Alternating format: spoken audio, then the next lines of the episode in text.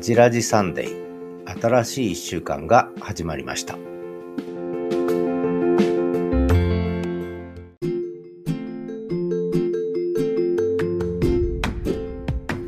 ハジラジサンデー。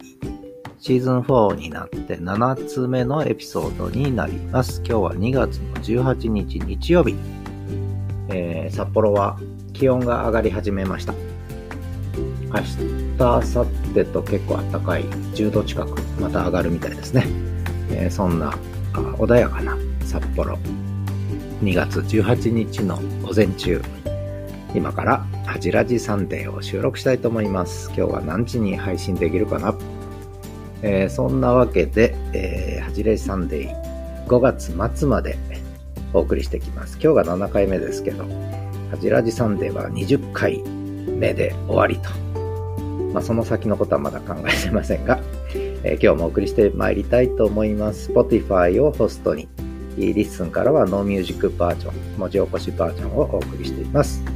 えー、第1コーナー人生いろいろ、第2コーナー思い出の1曲、第3コーナー北海道あれこれ、第4コーナー今週の1曲、あ、違う、第4コーナーザトウイチロー散歩でお送りしていきます。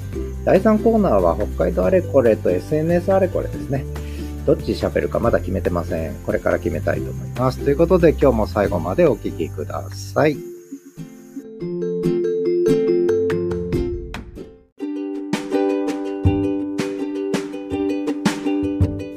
始めるラジオキャンパスシーズン4 presented by キャンパス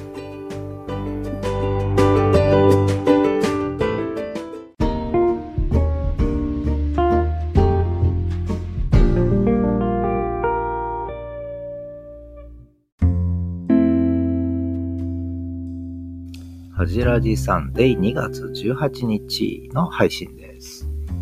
えー、シーズン4に入って7個目のエピソードになります。今日の人生いろいろは、コミュニティですね。コミュニティ形成みたいな話をちょっとしようかなと思ってるんですが、えー、というのも実は今、あの、私が今一番愛用しているリッスンという、ポッドキャストのホスティングサービスがあって、ここが村ができて、今街ができ始めたっていうことで、だん、なんていうのかな。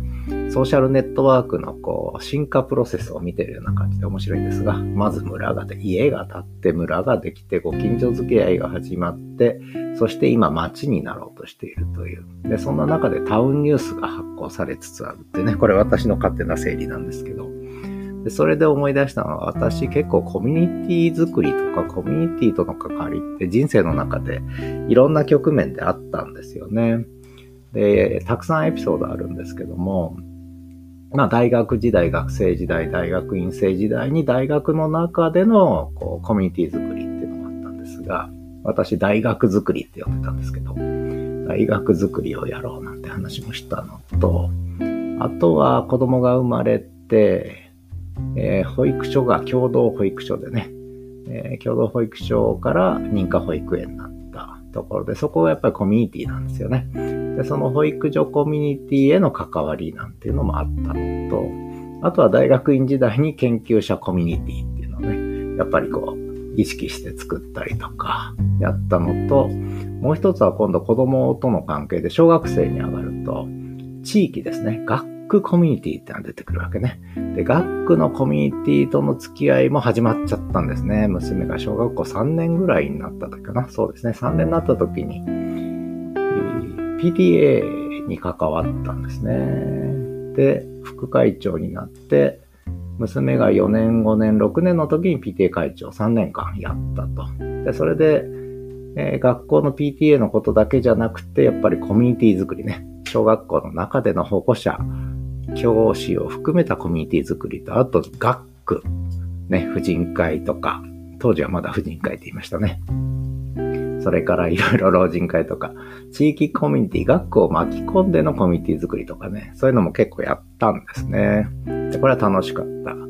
で、小学校を娘が終えた後も実は親の会っていうのを作ってね、えー、要するに中学生になっちゃうと学区との関わり、地域との関わりがなくなっちゃうんですよね、実はね。で、それは面白くないっていうことで、その OB、子供会の OB、OG と、それから保護者ですね。それから PTA の OB、OG とこうみんな繋いで親の会っていうのを作ってね、いろいろファイヤーフェスタなんてイベントを河原でやったりとか、これも10年続きましたね。えー、結構そうしたら消防団も巻き込まれたり、婦人会は最初反発してたんだけど、最後は協力的になったりとかね、なかなか面白い。地域のコミュニティイベントができたりっていうね、こともやって、で、他にも地域学区の夏祭りが、これがもう名古屋市内でも有名な手作りの、しかも人がたくさん集まる夏祭りに発展したんですね。今どうなっちゃったかな？最近行ってないですけども。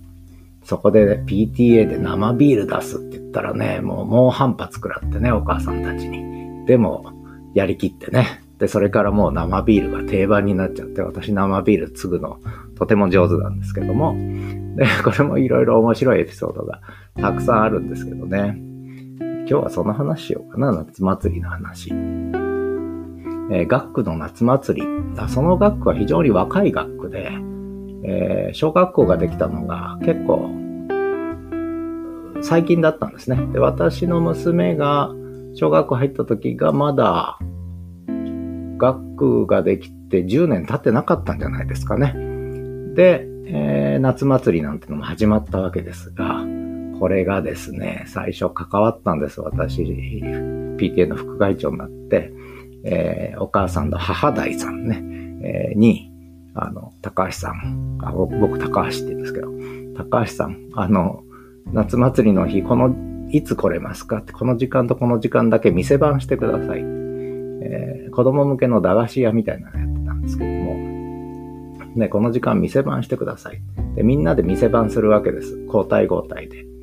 だからもうみんなノルマなんですね、ノルマ。で、いやいややっていると。で、しかも夏祭りには人が来ないとほとんどね。えー、で、最後の方はもうお店同士で、お互いにお店同士で、なんだろう、売れ残りを買い合っているというね。え土日2日間やる夏祭りなんですが、5時から9時ぐらいまでやる夏祭りなんですが、本当に閑散としてて。で、最初学区立ち上げた時は盛り上がってたみたいなんですけど、年々こう人が減って、で、しかも婦人会の方々は盆踊りがやりたいんですね。で、盆踊りがやりたいから子供たちを無理やり盆踊りやらせようとするから子供たち逃げちゃう。で、もう一つが子供相撲っていうのがあったんですね。これがあの神社があって結構由緒ある神社なんですけど、そこが子供相撲っていうのをもうこだわるわけですよね。で、子供相撲をやらされるから子供たちがますます来なくなっちゃって、ちょうど学ができて7、8年経ってたのかな、私が関わった時は。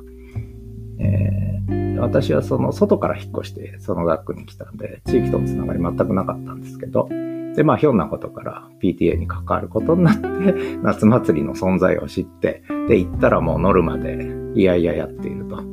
義務でね、やってると。楽しくないなと思って、で、それで、翌年、子供相撲はやめること。もうやめてくださいと。子供相撲廃止。そして PTA としては生ビール出しますってね。え、学区にはだから子供相撲やめてくれって頼みに行って、えー、神社のね、前の前の立ち上げの時の学区長ですね。言ったら分かった、つって、しぶしぶ納得してくれて。で、それで PTA の総会っていうか、役員会では生ビールやりたいっつって、なんで PTA が生ビールやるんですかって、もう、猛反対食らうわけですよね。で、猛反対食らうんだけど、いや、PTA っていうのは、子供の会じゃなくて、親と教師の会ですと。ね。ペアレンツティーチャーズアソシエーションですと。えー、親と教師の会です。ところが、親の役員と、それから教頭先生しか関わってなかったんですね。で、親の広がり、親、役員さんになりたくないというのは思ってるわけね。まあ PTA はもう、ね、いろんな議論あるんですけども、でとにかく、まあみんなノルマでやってた。しょうがないからやってた。これも楽しくないなと思って、どうせやるなら、こう、しがらみは、しがらみだと思ってやるよりも楽しんじゃうしかないと。これ地域でもそうですよね。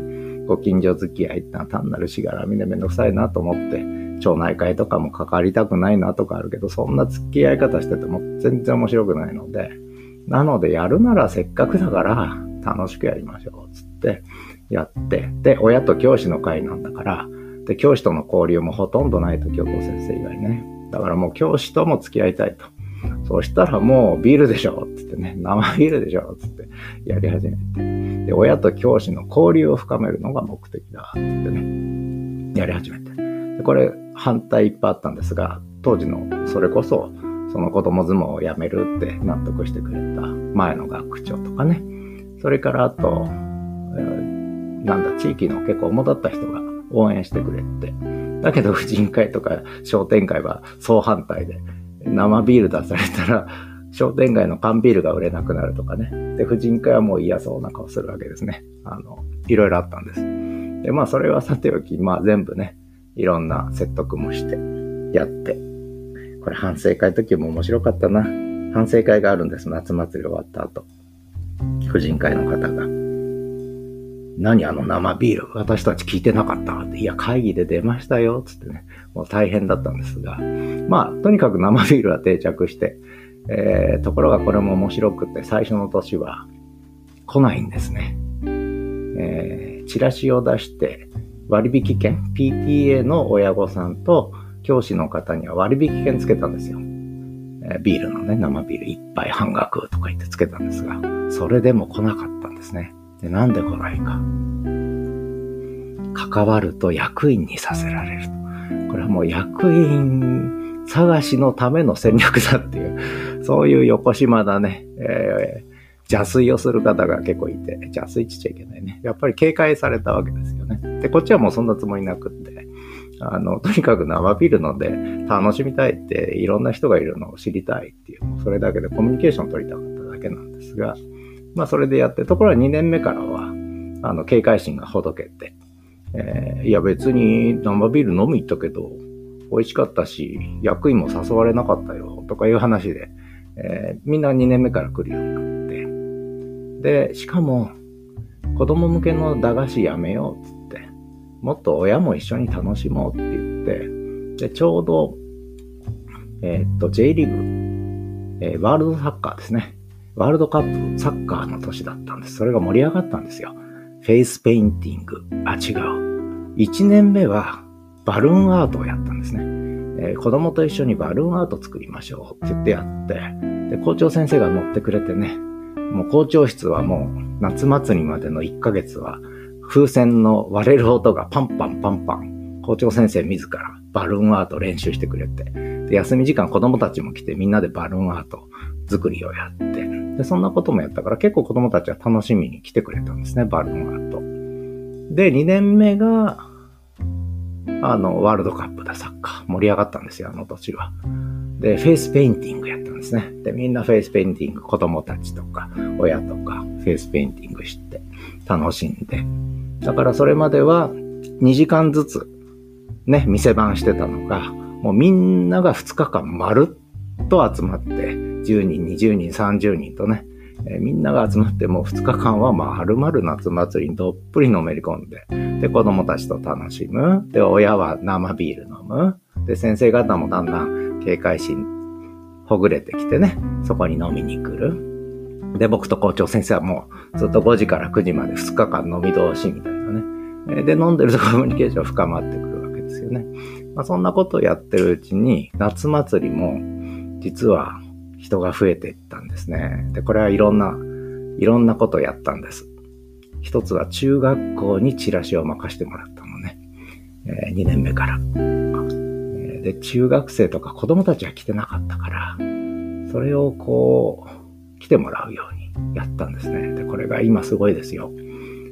あの、もう二十歳になってもみんな来るようになっちゃった。同窓会みたいになって、当に1万人もいない学区なんだけども、その 夏祭りは、あの、最後に 1000, 1000個アイスクリーム配るんですけど、なくなっちゃうんですね。2日間とも。だから、2、3000人集まるんじゃないかな。1日で。うん、そういう、最初は100人か200人ぐらいしか来てなかった夏祭りがね、毎、毎晩数千人来る。1万人いない学区で8000人ぐらいしかいないんだよね。ぐらいの学区で2、3000人が2日間集まるというね。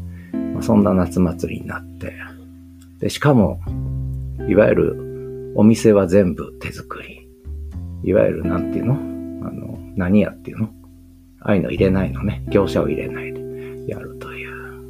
多分まだ続いてると思うんですけどね。で、私、札幌引っ越してきちゃったんで、札幌からも通ってたんですけど、最近行ってない。コロナもあったしね。どうなっちゃったかな。うん、終わっちゃうのかな。続いてるといいなと思いながら。まあそんな、ね、まあ今日は夏祭り話ですけど、他にもファイヤーフェスタ話とか、えー、いっぱいあるんですね、このコミュニティ作りはね。で、SNS 上でも実はコミュニティ作りってのは結構好きで、これも話題があるんですけど、まあそういう意味では、なんでしょうね、これは、私の人生の中でも楽しかった出来事ですね。まあいっぱいあります。とにかくコミュニティ絡みはエピソードいっぱいありますが、今日はちょっと夏祭り話を思い出しながら語らせていただきました。ということで、人生いろいろでした。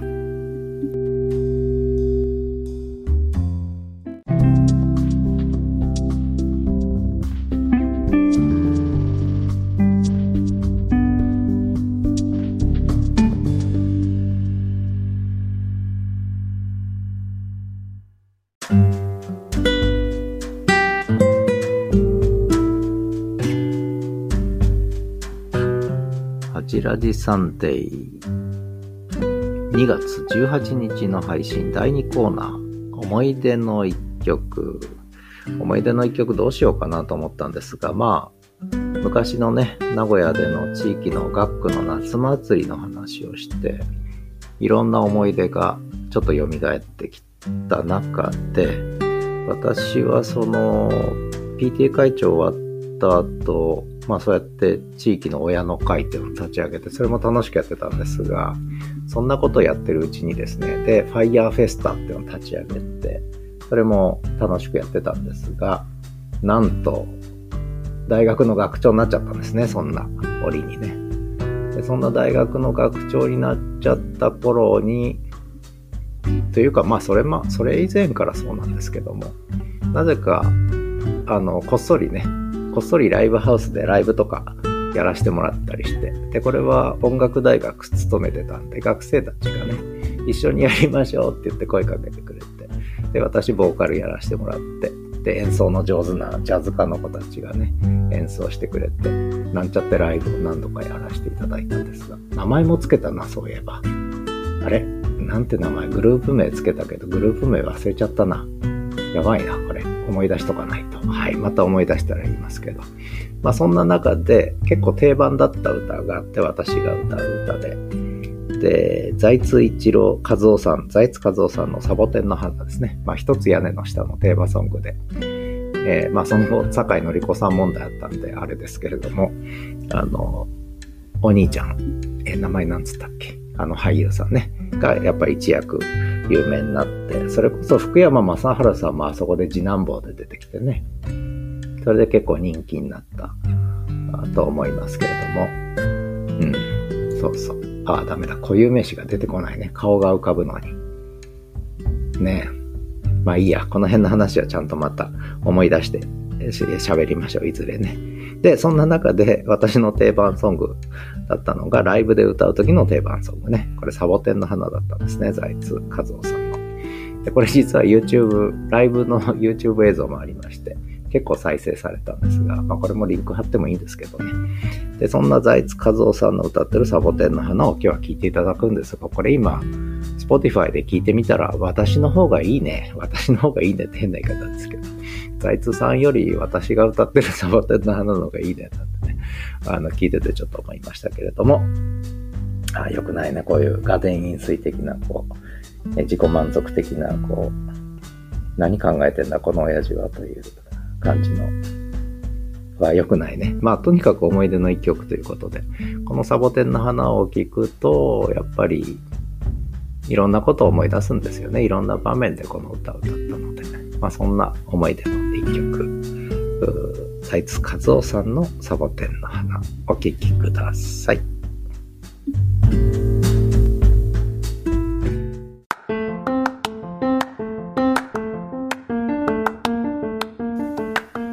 はじらじサンデー。プレゼンテッドバイキャンパス。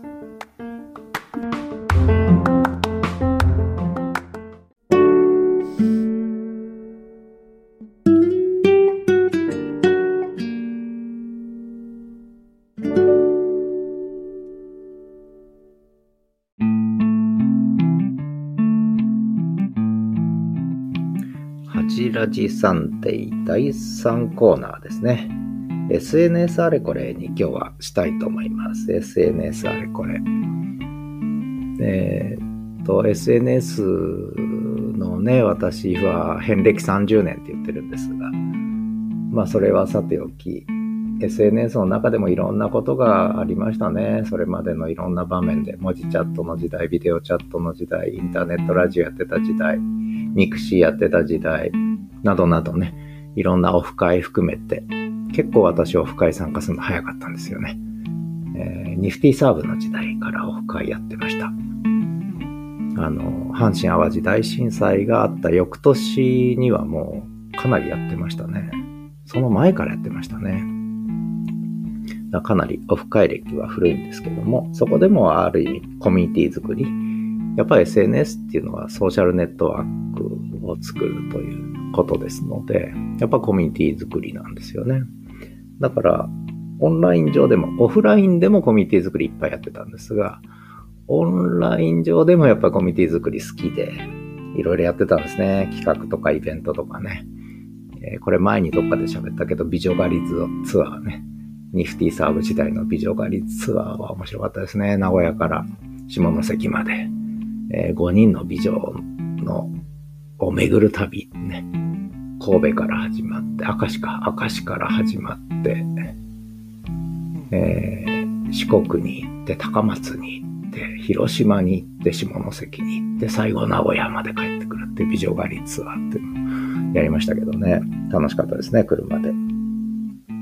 まあそんな思い出もあったりしますが、まあそれはさておき、最近あの私リッスンということで、8月3日からホスティングサービス始まって、えーもうリスン様々というかリスンがなければ私のこういう今の SNS 展開ないんですが、で、リスンがポッドキャスト音声配信を完全に SNS 化したと。ポッドキャスト界の革命児なんですが、これが進化してるわけですね、日々ね。で、村ができて、8月3日から村ができ始めて、今町ができ始めたということで、しかもタウンニュースができ始めた。で、一番リッスンで、リッスンといえば声日記っていうね、話になってるんですが、で、その声日記が街になってきたんですね、今ね。これ面白いですね、見ててね。その、えー村、村がタウンになって、これからシティになって、こう、コミュニティの発展プロセスを見てるみたいな感じで、これ社会学的に分析したりするととても面白いんですけどね。まあその話はさておき、それで少し、なんだろう、そういう SNS におけるコミュニティ形成みたいなことがね、やっぱりいろいろあるんですよね。で、まあ、それぞれいろんなプラットフォームでいろんな特徴があるし、まあ、世の中にはいろんな人いるから、これ近所付き合いでもそうそうでしょ。えー結構めんどくさいこと言ってる来る人もいるし、えー常に同じ視点で同じことだけ言ってくる人もいるし、まあいろんな人いるんですね、世の中はね、ホモ・サピエンスにはね。で、これはこれでもう皆さんの個性なのでね、そのいろんな個性がなるべく上手に有効的につながるという、フレンドリーにつながるというね。で、まあどうしようも、どうしようもないっていうか、どうにもなんないとこはなるべくこう関わらないっていうのも一つのコミュニティ形成の知恵なんですよね。で、いろんな人間がいろんな形でつながる。うん、そこにはこう関係の濃い人もいれば薄い人もいれば。でもそれがなんとなく数珠つながりで、えーこの辺はやっぱり仲良くなるし、この辺はこの辺とつながってるしみたいな。もうそれでいいと思うんですよね。で、一番大事なのはやっぱりフレンドリーであること。えー敵対性を持たずにフレンドリーに共存する。まあ共存の技術というか、共存する知恵っていうかな。それがやっぱり SNS 上でも人間のコミュニティ、リアルワールドでもやっぱ共存する知恵っていうのがとても大事なんですよね、人間関係。で、これは子供の時からやっぱりある意味、社会科、プロセスの中で学習をして、で、共存する知恵を身につけていくっていう、そういうこう、ね、社会経験っていうのが、本当はいろいろあったんですよね、昔はね。ただ今はなかなかそういう地域のリアルワールドでの社会経験とか、なかなか積む機会が減っちゃったとか、まあ、いわゆる人間関係希薄になったとかね、ご近所関係希薄になったとかあるんだけど、ところがそれが今度オンライン上でね、実現したりするわけです。ただそこにもいろいろ問題はあって、やっぱそういう経験値が我々みんなね、いろんな意味でバリエーションというかグラデーションがあるわけですよね。えー、やっぱ社会科、社会性みたいなところではいろんな経験値の違いがあるので、そういった人たちがこう集まるから、やっぱりいろんなことが起きるわけですけども、まあでもこれはさっきも言ったようにね、うまく、うまくいい形でね、付き合っていけるといいなと思ってるんですけど、うん、そこで大事なのが、んだろうね。やっぱり僕が一番大事だと思うのはエンジョイですね。エンジョイ。炎上じゃなくてエンジョイね。エンジョイする。炎上するじゃなくてエンジョイする。うん、炎上しそうになってもエンジョイするという。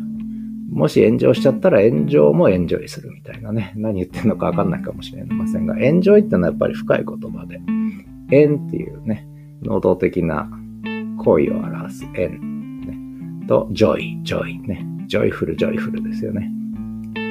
joyful な方に en、en するというね。えー、わかりますかね？エンジョイ。で、エンジョイっていうのはただ単に楽しむんじゃなくて、やっぱり享受するという。恩恵を受けるとか、享受するとかね。そういう意味があるので、恵みを受けるっていうかな。だから、こう、SNS の恵み、リッスンのプラットフォームの恵み、あるいはそこにいる人たちの恵み、そこにある社会性の恵み、そんなものをこうみんなありがたいなと、一人だったら寂しいよなと思いながらエンジョイする。いろんな意味でね。え他者がいるからエンジョイできるという。まあそこですよね。で、それをエンジョイせずに、ね、やっぱり敵対性とか、イライラしたところだけで付き合っちゃうと。これはやっぱり共存する知恵に欠けているという、まあ話になっちゃうわけですよね。まあ、あとはちょっと私があんまり好きじゃないのは、やっぱり、こう、オープンじゃないことですね。やっぱオープンネスが欲しいですね。これ、あの、人生いろいろでちょっと喋ったんですけど、やっぱりこう、ね、面白くないことあると、陰でひそひそやるんですよね。まあこれ婦人会の話かな。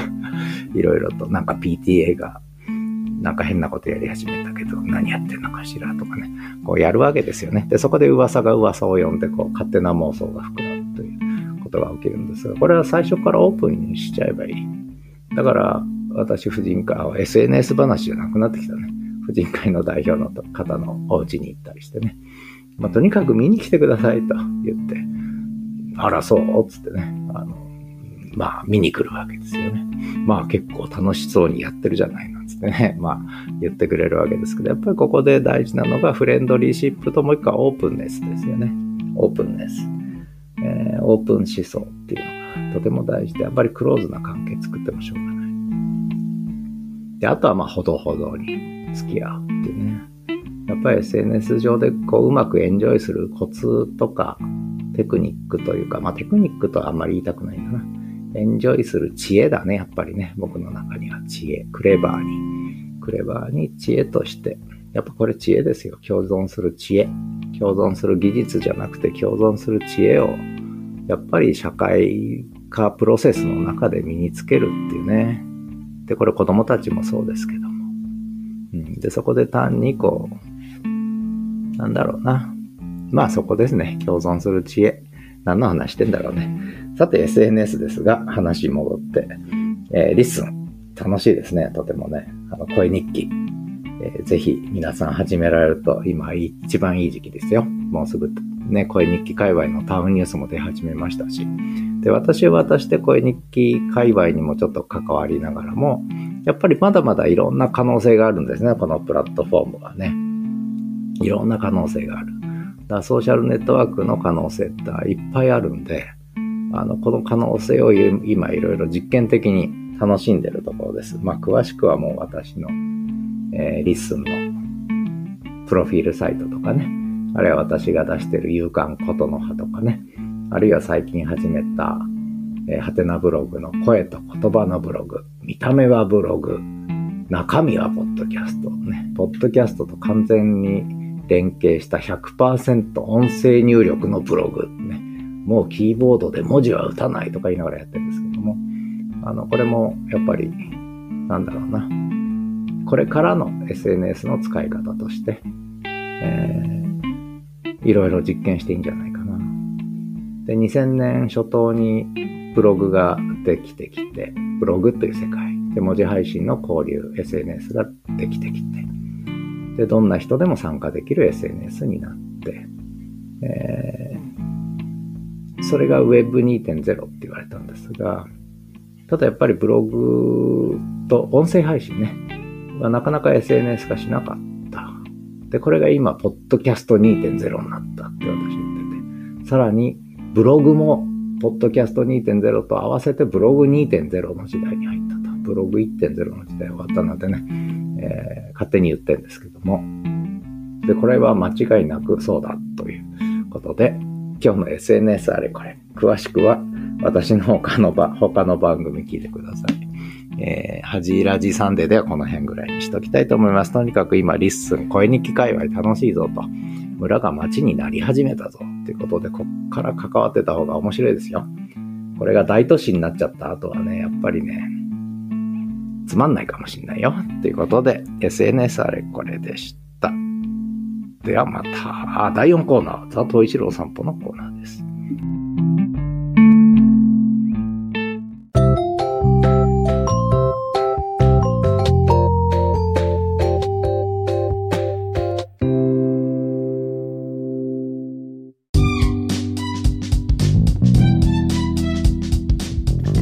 ラジサンデー2月18日第4コーナーザ・トイチロー散歩のコーナーです。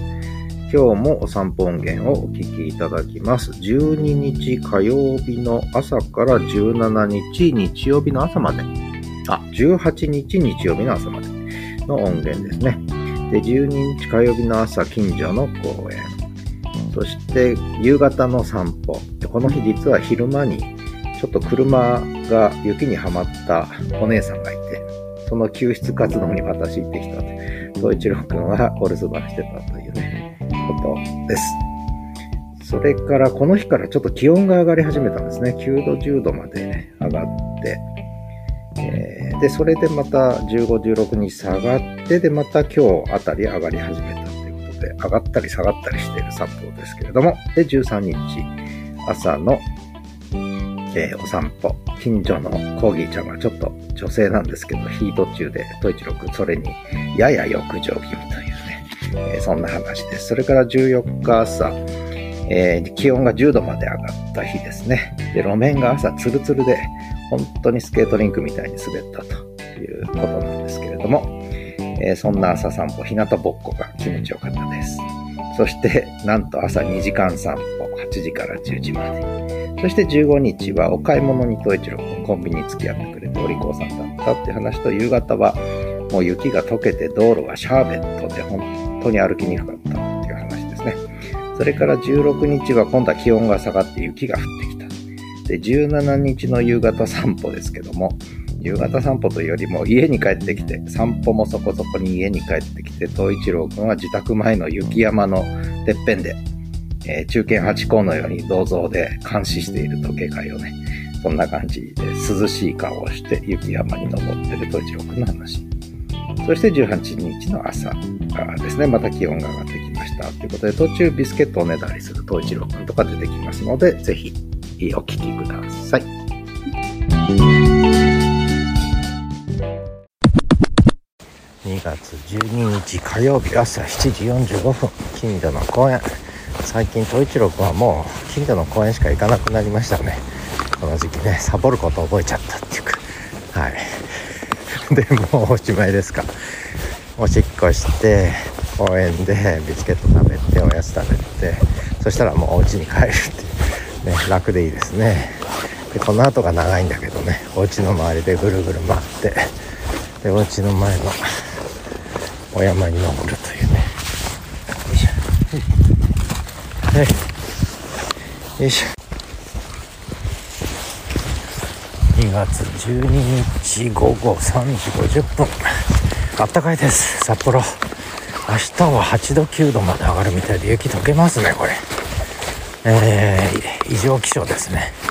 この時期に8度9度まで上がっちゃうという。2月ですよ2月。毎年マイナス10度の時期なのに逆に20度近く高いという。大丈夫ですかねこれ。まあ雪はいっぱい降ったんでね今溜まってんですけどみんな溶け始めてますね。はい。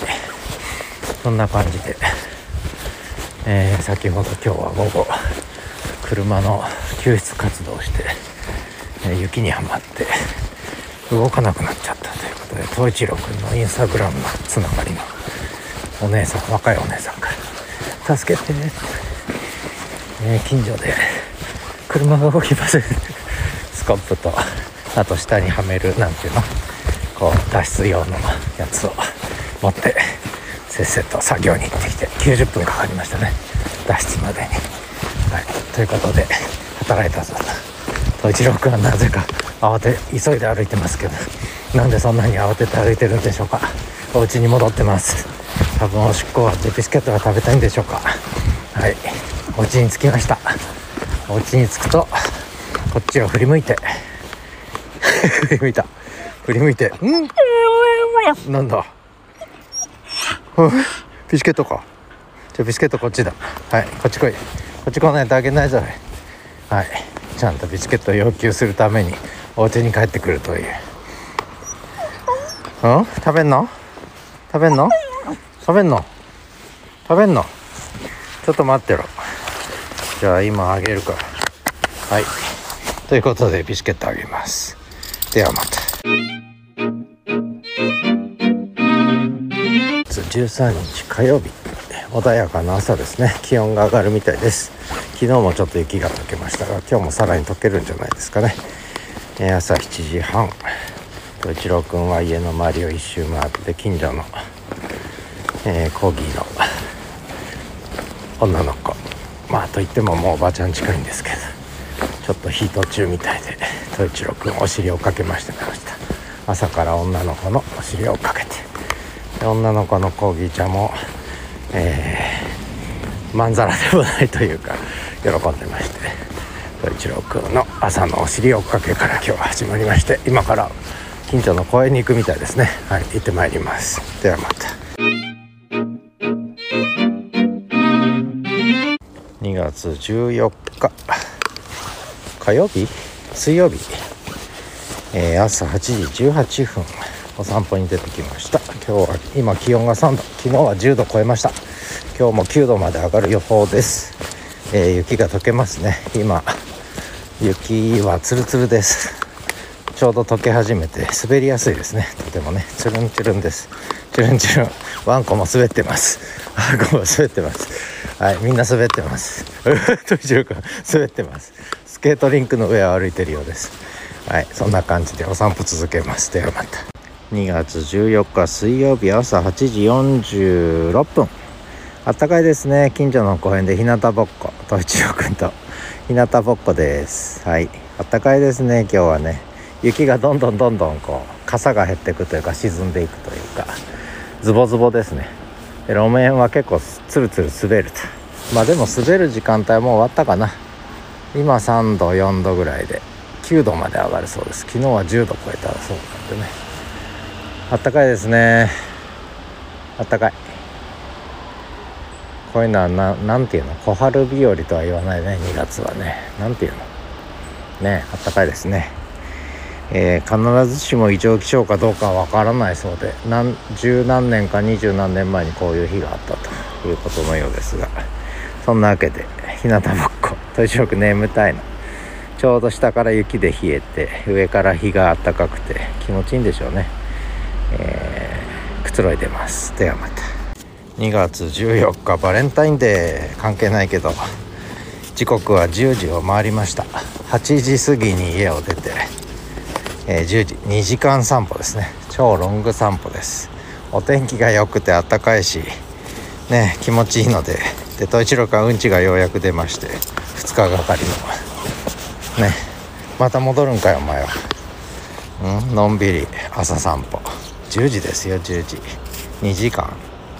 帰る気配なし。ではまた。2月15日木曜日になったのかな。ちょっと天気が下り坂になってきました。昨日おとといと10度近く10度超えた日も含めて上がったんですが雪も溶けたんですがまた寒くなってきましたね。といってもまだ0か2度ぐらいで暖かい方なんですがちょっと今日は荒れ模様になまあ荒れ荒れ始めてるっていうね。そんな感じですね。はい。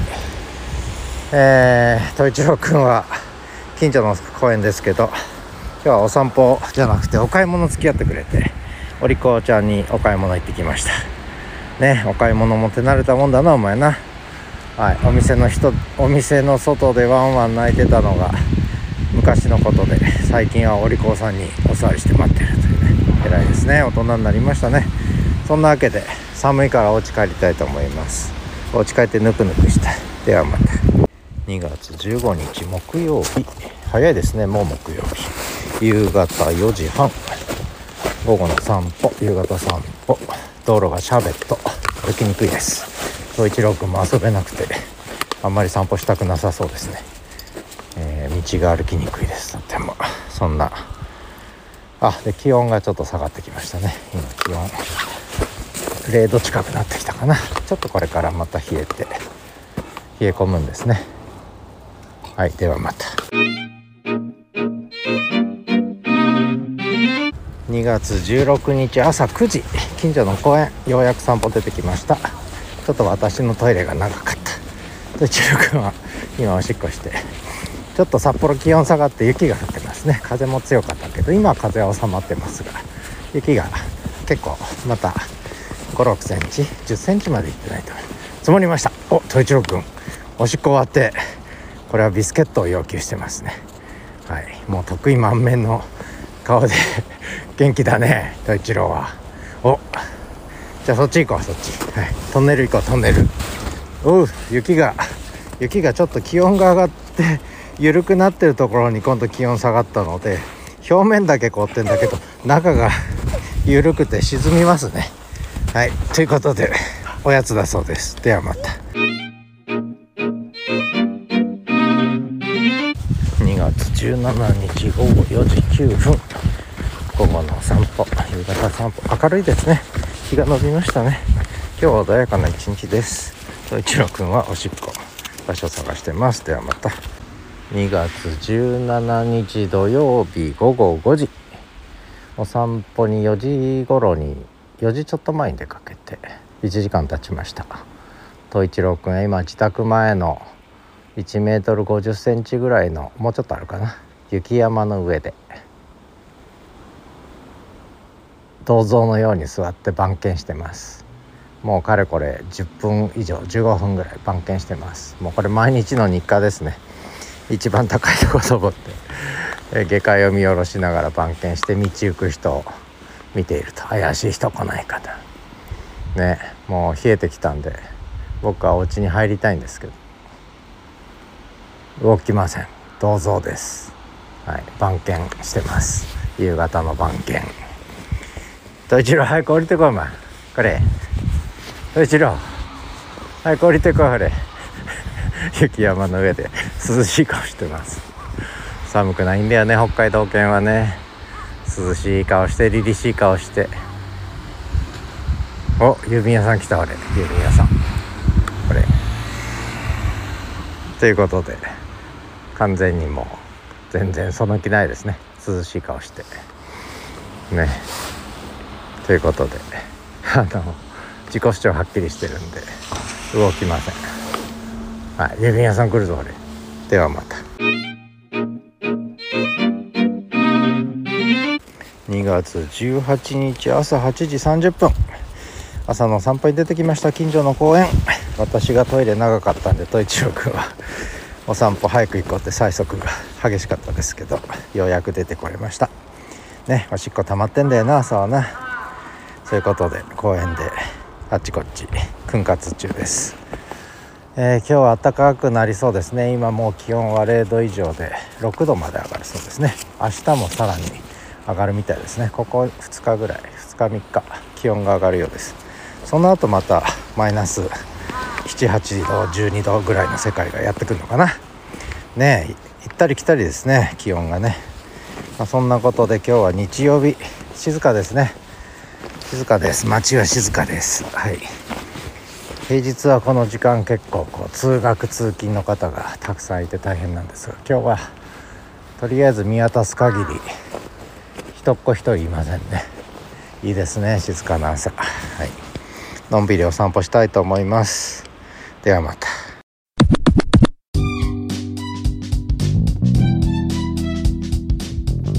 ということでお散歩音源をお聞きいただきました。もう本当に札幌は気温が上がったと思ったら下がって雪が降って積もったと思ったらまた上がってと。でこれでまた下がるみたいですけどね。まあそんな札幌です。で、東一郎くんは今すやすや寝てます。元気です。えー、東一郎の名前の由来当てクイズ。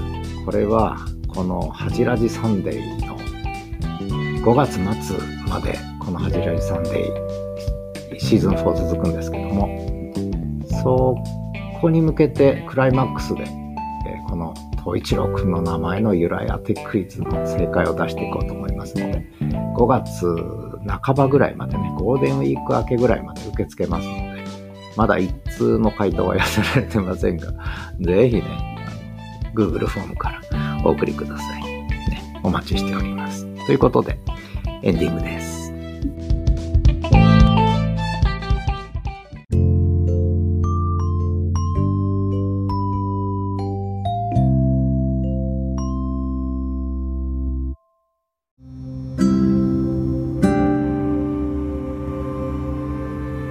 ジラジサンデー2月18日の配信エンディングです。最後までお聴きいただきありがとうございました。これがシーズン47回目になりますが、5月末までこのハジラジサンデーは続けたいと思っています。えー、今日はいろいろ人生いろいろでは昔の地域コミュニティの話で SNS あれこれもちょっと地域コミュニティ絡みの、えー、話をしました。で、今週の一曲は、まあ、いろんなことを思い出してしまって、花は咲くを流させていただきました。それから思い出の一曲ね。えー、思い出の一曲は、サボテンの花と。これは、ちょっと、ノーミュージックバージョンの方は、私の YouTube も貼っちゃおうかなと、真面目に思ってますけど、ご承、ご承、ご承聴ください。笑ってお聞きくださいですね。えー、そんな感じですかね。ということで次回は2月の25日になります。えー、8ライサンデー、えー、残り余命わずかですけれども、ぜひ最後までね、お楽しみいただくのと、あとはザ・東一郎散歩の名前の由来当てクイズね、これぜひ回答欲しいですね。ということで、今日も最後までお聴きいただきありがとうございました。また来週お会いしましょう。ではまた。